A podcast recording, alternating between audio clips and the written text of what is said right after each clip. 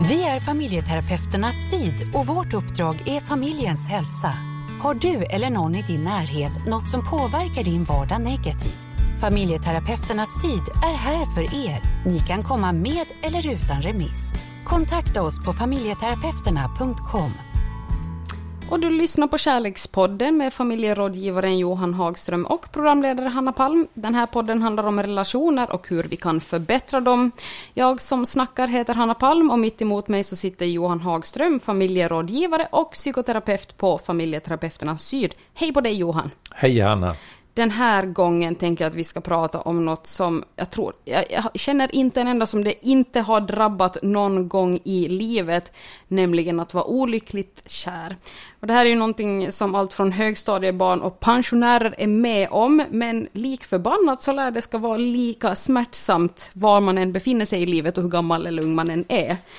Johan, jag måste ju dubbelkolla med dig om det faktiskt är så här som jag påstår, att det är för jäkligt att vara obesvarat kär i någon oavsett hur länge man har levt eller hur mycket man har varit med om i livet. Ja, det stämmer, det kan jag.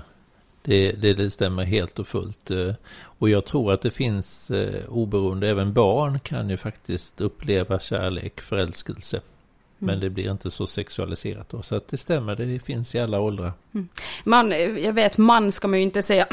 Jag har upplevt och sett att när just ett barn då är förälskat och kanske jag menar, kär i någon i klassen och inte får det tillbaka och är väldigt ledsen över det så är man lite så här, ja, ja, ja, det är inte så farligt, vänta bara, livet blir svårare. Lite så här, man kanske förminskar det, men det är någonting man absolut inte ska göra då med andra ord.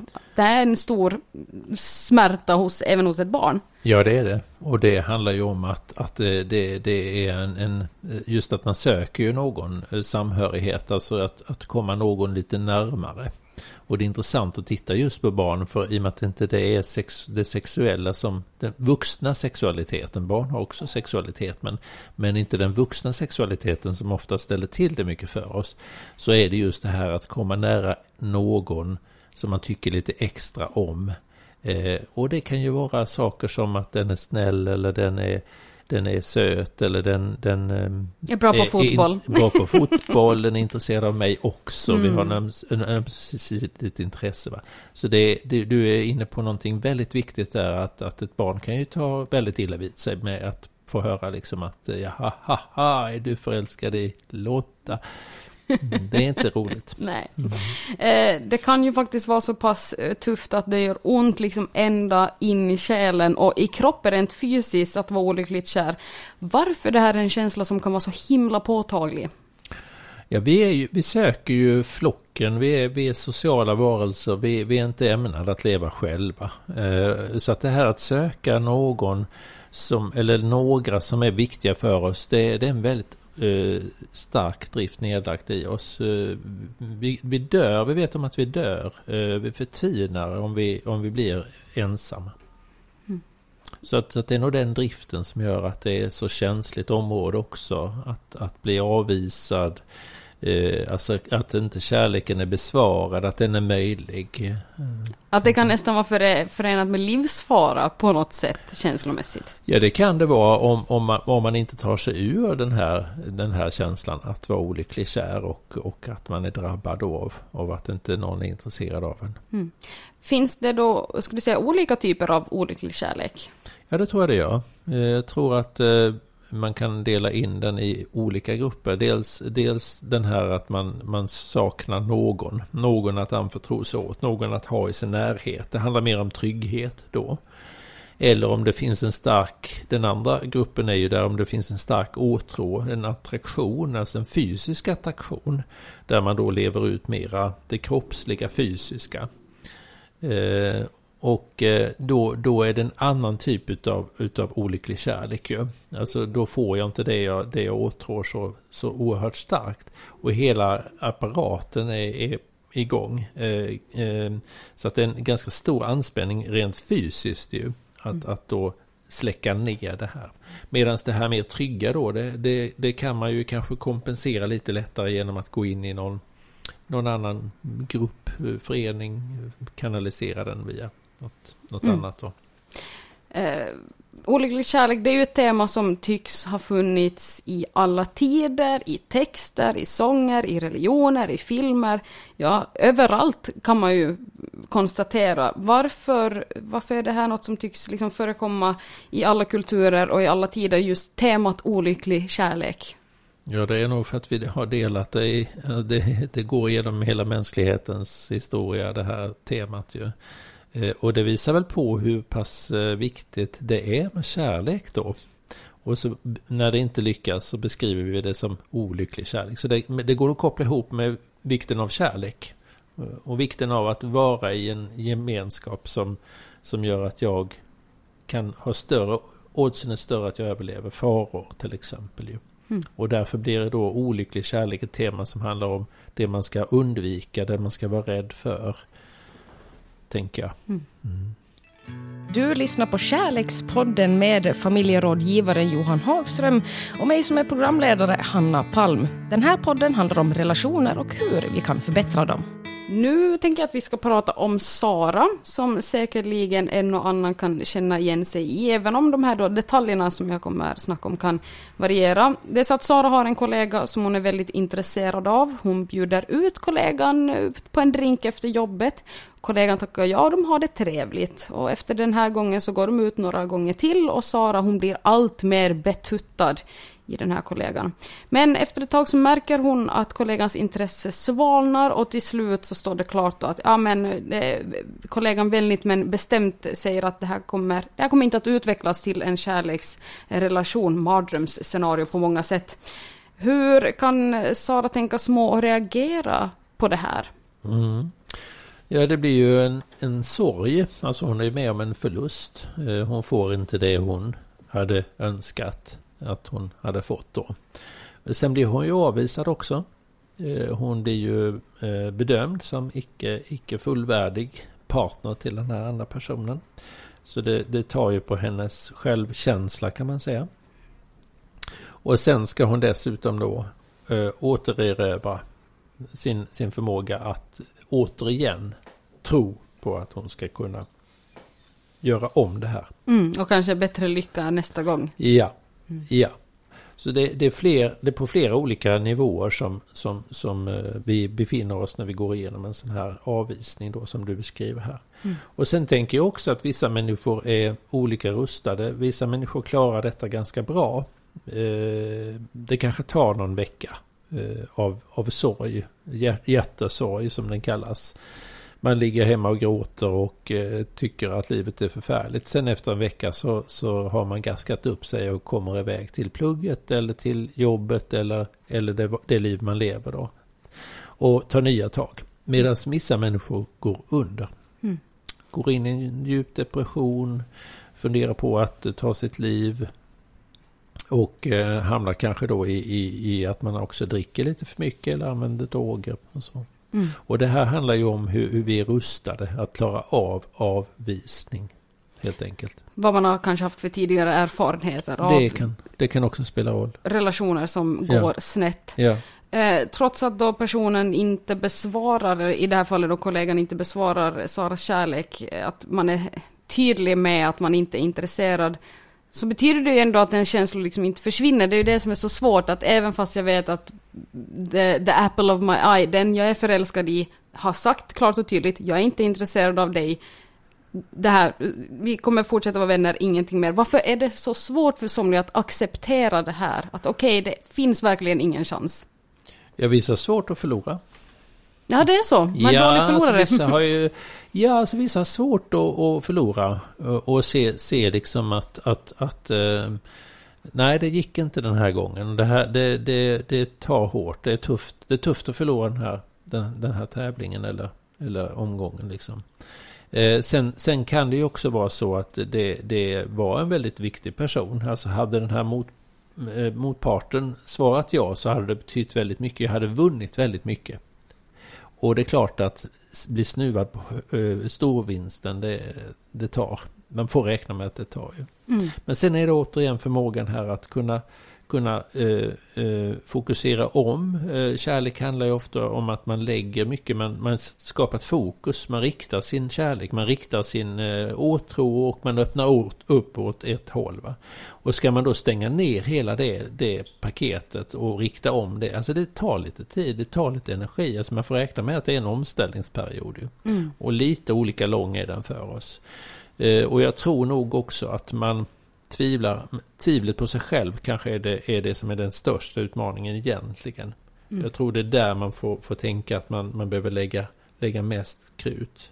Att man börjar tvivla på sin förmåga, man tvivlar på om man är en attraktiv person. Och man börjar, det värsta är ju ifall det börjar gå in i en själv också, att man själv börjar tvivla på sig själv. Mm.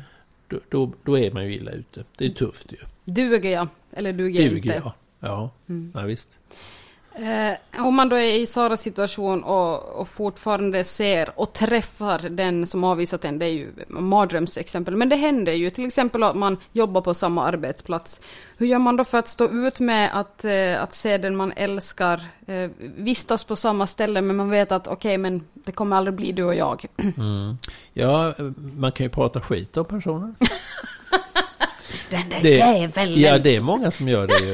Det, nej, men det är många som gör det. Det är ju ett sätt ut att, att ta ut hämnd också. Va? Mm. Sa du nej till mig, då ska jag ge dig en omgång. Va? Och så sprider man lite lögner också eh, om hur eländig personen är, alltså negativa saker. Va?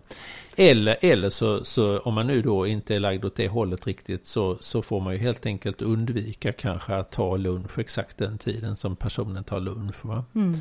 Eh, man kanske ber chefen om att få flytta skrivbordet ett par meter bort. Eller, ja, ja. Så det, det, här, det, här det, det beror på vem man är och hur stark kränkningen, för det är ju en kränkning faktiskt att bli avvisad, hur stark den kränkningen är för en. Mm, men man får försöka hitta lite olika, så här, helt enkelt att försöka undvika att vara särskilt nära varandra under en tid. Ja, det är ganska svårt att se se det här återvärde gå omkring. Det, det, tror jag är svårt faktiskt. En del tar ut semester och komp och sånt mm. en period efter. Nu när vi spelar in det här så är vi ju fortfarande under rådande pandemi så att eh, har man tur kan man försöka jobba hemifrån. Ja, så slipper man sätt. det här. Det mycket bra sätt. Uh, nu ska vi gå över till något som är lite allvarligare i, i det här. Uh, när, när vet man att ens olyckliga kärlek liksom att okej, okay, det här är inte normalt?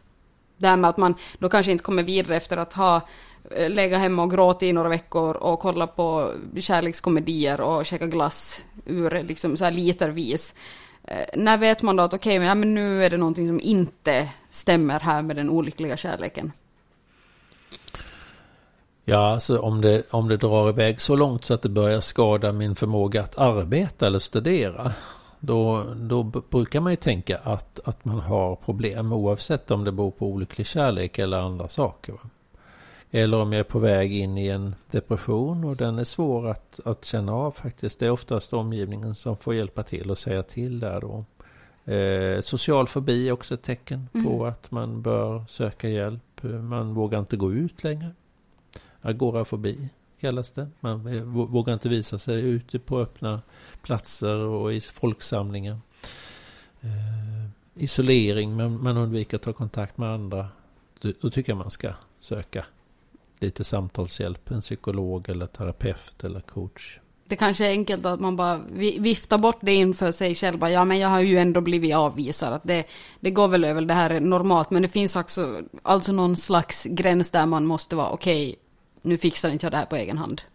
Ja, det finns en gräns. Mm. Och jag tycker att den ska dras tidigare än vad vi, normalt gör. Och idag, nu för tiden så är det lättare också att få hjälp. Alltså man kan ringa en, eh, man kan beställa, boka en video eller telefonhjälp eh, ju.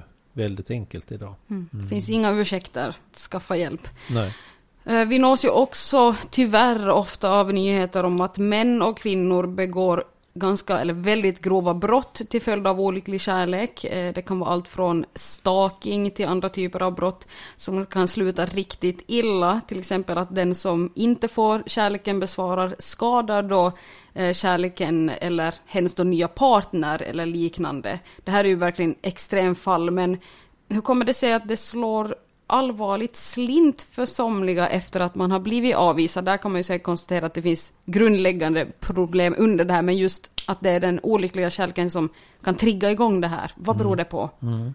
Jag tror det beror eh, eller det vet vi ju att det beror på att vissa personer är väldigt känsliga för avvisning. Alltså det kränker deras eh, Eh, det är inget integritetskränkande för dem. Någon som säger nej till mig, vad är det för en, vad är det för en jubelidiot? Va? Det handlar om egot. Det handlar om att man är väldigt eh, självcentrerad. Det är jag som, som kan styra världen. Så att personen har ett stort problem med, med sig själv mm. som agerar på det här sättet. Med vilken rätt har, har, kan, tar man sig att, att förstöra en annan människas liv bara för att den inte vill vara med mig? Va? Så här har man inte någon möjlighet att se, se sig själv i, i relation till någon annan på ett sunt sätt. Då. Så här behöver man ju hjälp. Ju. Mm. Sällan, det är ju sällan eh, de personerna inser och bekräftar att jag har ett problem, utan det är andra som har ett problem. Om man då är en, det kan ju vara svårt att ha någon slags insikts, eh, alltså man har lite insiktsproblematik, men om man är en anhörig då som bevittnar det här och ser att okej, okay, nu håller det här verkligen på att spåra ur. Den här personen verkar vara besatt av, av den här obesvarade kärleken och att det liksom håller på att spåra ur totalt. Vad, vad kan man göra i egenskap av anhörig i ett sånt fall? Ja, man kan ju påtala det man ser, eh, att det inte är sunt. Jag tycker inte det, det är okej det du gör. Du utsätter både dig själv och, och din omgivning för, för fara och eh, för konsekvenser som också kan leda till att man blir av med jobb och utesluten ur grupper och så. Va? Så att eh, jag tycker att omgivningen är viktig här. Sen det svåra är ju att personen inte kan ta in, alltså den personen som, som är en stalker kan inte ta in att den har ett problem. Mm. Det är det som är den stora utmaningen. Så man måste nästan eh, visa på konsekvenserna. Och där är ju våra, det juridiska viktigt att, att man kan, det finns lagar som reglerar hur man får göra och inte får göra. Det, mm. det är hjälpsamt ju. För det styr ju ändå upp då personen. Om inte någonting annat hjälper så, så kan åtminstone en, en dom eller eh, ja, ett skydd då som byggs upp kring den här personen som blir väldigt utsatt eh, hjälpa till att gränssätta. För det handlar ju om att gränssätta. Mm. Mm. Vi går tillbaka till Sara då hon är inte riktigt i den här i det här riktigt allvarliga fasen när det blir så att det blir en, en besatthet. Men Sara är fortfarande eh, ledsen över sin eh, kollega som har, har avvisat henne. Det är jobbigt som det är, men det här med då om kollegan skaffar sig en ny partner och att man behöver bevittna det här på olika sätt. Hur, hur kan man göra? För det är väl kanske det allra, allra värsta om man är olyckligt kär, att man behöver stå ut med att den man är kär i faktiskt blir tillsammans med någon annan. Mm. Vad i hela friden? Alltså är det bara att säga upp sig och flytta till ett annat land? Eller vad gör man? Det låter bra. säga upp sig och flytta till ett annat land. Om man har möjlighet. Ja. Ja, men det, alltså det ligger ju någonting i det att, att eh, ibland behöver man ju faktiskt göra en, en väldigt stor förändring för att det blir det blir självplågeri att, att utsätta sig för det här, att se då eh, den här personen som är så otroligt attraktiv så att man inte kan släppa taget. Va? Mm. För jag sitter och funderar på nu när vi pratar om det att, att den personen som Sara då har ju ett eget problem eh, som handlar om just att inte hon kan släppa personen till någon annan. Vad, vad är det som gör att hon, hon tänker sig att hon, hon kan äga så mycket av den här personens egna fria vilja att säga ja och nej till henne. Mm. Va? Okej, sen kan det ju handla om att, att det var en så stor vinst som jag var inne på innan som gör att hon då, då, då inte kan släppa det. Då. Men då, hon kanske behöver vara rädd om sig själv och faktiskt byta arbetsplats, byta jobb eller flytta eller eh, och här kan hon behöva ju också lite hjälp, eh, några samtal kring det här med vad har hon varit med om tidigare i sitt liv som handlar om, om kanske då förluster. Eh, där hon har blivit nekad kärlek eller nekad gemenskap så att säga. Mm. Så att, men hjälp kan, behöva, kan man behöva få om det så att man, om det här blir för jag tycker påtagligt? låter, jag tycker det låter som att Sara skulle behöva söka hjälp faktiskt. Om mm. hon har svårt att se den här personen med någon annan. Mm. Och, det går, och det går tid va? Alltså det går tid av ens liv. Man ska lägga månader, halvårsvis, årsvis på detta. Alltså. Du lyssnar på Kärlekspodden med familjerådgivaren Johan Hagström och mig som är programledare Hanna Palm. Den här podden handlar om relationer och hur vi kan förbättra dem. Nu ska vi prata lite om hur det kan vara när det är tvärtom, alltså att någon är olyckligt kär i, i mig. Eller dig då Johan. Eh, hur hanterar man bäst om någon eh, är liksom uttalat är olyckligt kär i en? Nå någonting som man inte kan besvara. Ja, alltså det är ju en svår process att vara i. Att, att uh, själv vara föremål då för en stark åtrå och kärlek som inte man själv kan uppbåda till den här personen. Och jag tycker att uh, det är viktigt att uh, vara väldigt fin mot den personen. Um, om, man kan, om man kan följa den personen ett tag, alltså det finns ju en gräns för, för, för hur länge man kan följa den personen som då har en så stark kärlek till en eh, så är det bra. För det finns en omsorg i det här med att göra ett separationsarbete utan att man har haft någonting kanske då ömsesidigt i alla fall. Mm. Därför att personen som har den här starka åtrån och längtan och, och, önskan den har ju levt i sin fantasivärld kring att det skulle kunna bli någonting. Eh, kanske under en lång tid också. och, och där om det är möjligt, jag säger inte att man ska gå i parterapi, men, men nästa... Du, jag vet att det aldrig kommer bli du och jag, men ska jag kunna föreslå? ja, why not? Man kanske kan skapa en ny tjänst, kommer jag på nu. Eh, det, det, den, ja, men den, kan, den kan vara värdefull, för man gör ju ett separationsarbete då från någonting som är fiktivt. Va? Det har inte hänt någonting alls kanske mellan de här två personerna. Men men, men det fiktiva kan faktiskt ha en sån viktig funktion i ens liv så att man behöver jobba med separationsarbete. Mm. Sen tror jag inte man kanske får med den här personen som inte är intresserad. Alltså det finns inte tillräckligt mycket eh, kanske anledning så, utan man får göra det själv. Men kan man få med vid något tillfälle så kanske det skulle vara hjälpsamt då. Eh, att börja bete sig som ett riktigt svin och vara, ja, men uppvisa en massa dåliga sidor hos sig själv för att den, den som är kär i en ska, ska bli mindre attraherad av en, är det en, är det en bra strategi? Bete sig som ett rövhål. Ja, det kanske det är. Det kanske funkar för någon. Men det är klart det är att man, man gör ju då saker som man kanske inte själv har valt eller vill ju. Mm. Alltså, tänker jag. Alltså bete sig som ett svin. Det, ja. Men är det, alltså överlag om vi ska ta det lite mindre skämtsamt, är det bättre att, att ignorera den som är förälskad i en Eh, Eh, om vi då tänker så, så att, det, att man är tvungen att utsättas för varandra, att man jobbar på samma ställe, man pluggar i samma, i samma klass, eller att man har ett, ett, en umgängeskrets där det är svårt att undvika varandra. Vad är då bäst? Ska man vara, vara, vara trevlig och snäll och vara som vanligt mot den som man vet är kär i en, eller ska man ignorera den här personen? för att inte liksom spä på några falska förhoppningar eller hur, ska man, hur ska man bete sig?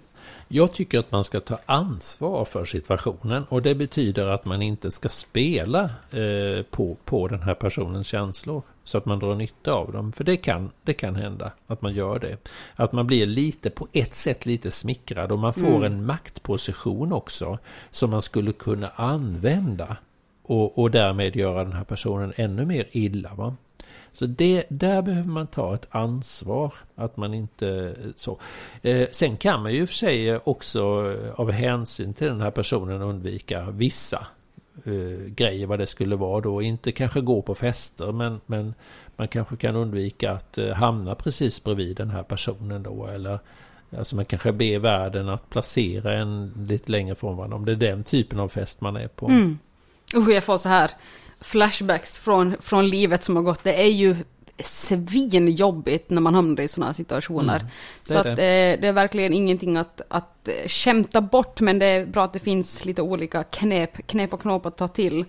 Mm. Um, Olycklig kärlek, det behöver ju inte bara påverka den som är, är kär och den som inte besvarar kärleken. Kanske är det så att man har då en kompis eller familjemedlem som man märker ältar och mår väldigt dåligt över det här. Finns det något man kan göra eller liksom säga för att hjälpa den här personen att gå vidare? Till exempel klyschor som Mister du en står det dig tusen åter? Funkar, det, funkar sådana grejer eller hur gör man om man bara vill liksom sparka dem i arslet och säga men nu, nu får du verkligen gå vidare? Vad ska jag göra för att vara en bra kompis? Ja, jag kan ju faktiskt berätta att jag själv har använt den där devisen till en kompis och var inte duktig på att matcha, tajma den. Det har jag fått äta upp i 30 år snart nu. Eh, han var inte i ett läge att höra Mr. Du ens så står det tusen åter. Men, men kanske några månader efteråt så var han kanske liksom läge för honom att höra det. Eh, nej, jag tycker nog att man kan, man kan hjälpa sin kompis med att eh, lyssna på kompisen, låta den få prata om det här. Till en viss gräns ju. Och så säga då att du, eh, nu gör vi något annat. Ja. Eller nu pratar vi om något annat. Jag förstår att du har det kämpigt med den här kärleken. Men eh, nu får vi göra något annat. Nu får vi hitta på något annat. Ja, lite så alltså, avleda. Leda, ja, avleda precis. Va?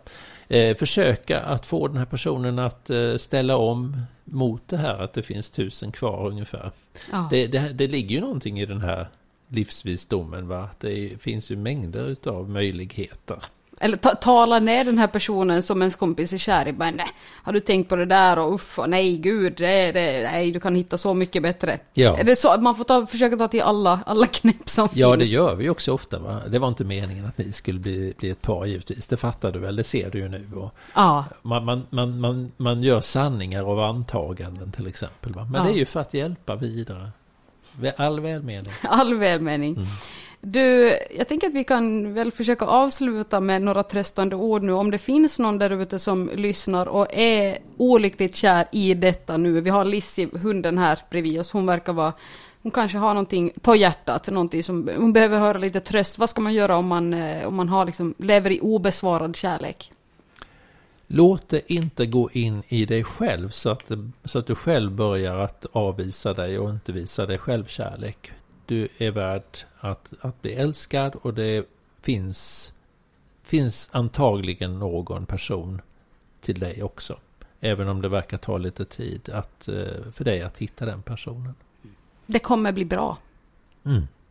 Tack så mycket för den här gången Johan. Eh, jag tänker att vi, vi kommer att höras många, många gånger fler och vi vill ju veta vad du som lyssnar vill att vi ska snacka om. Kanske är det så att du har något önsketema eller några frågor till då främst dig Johan som är, experten i det här sammanhanget. Vart hör man av sig i så fall Johan? Då tycker jag man ska lägga ett mail till info familjeterapeuterna.com. Mm, gör det så hörs vi nästa gång. Vi är familjeterapeuterna Syd och vårt uppdrag är familjens hälsa. Har du eller någon i din närhet något som påverkar din vardag negativt? Familjeterapeuterna Syd är här för er. Ni kan komma med eller utan remiss. Kontakta oss på familjeterapeuterna.com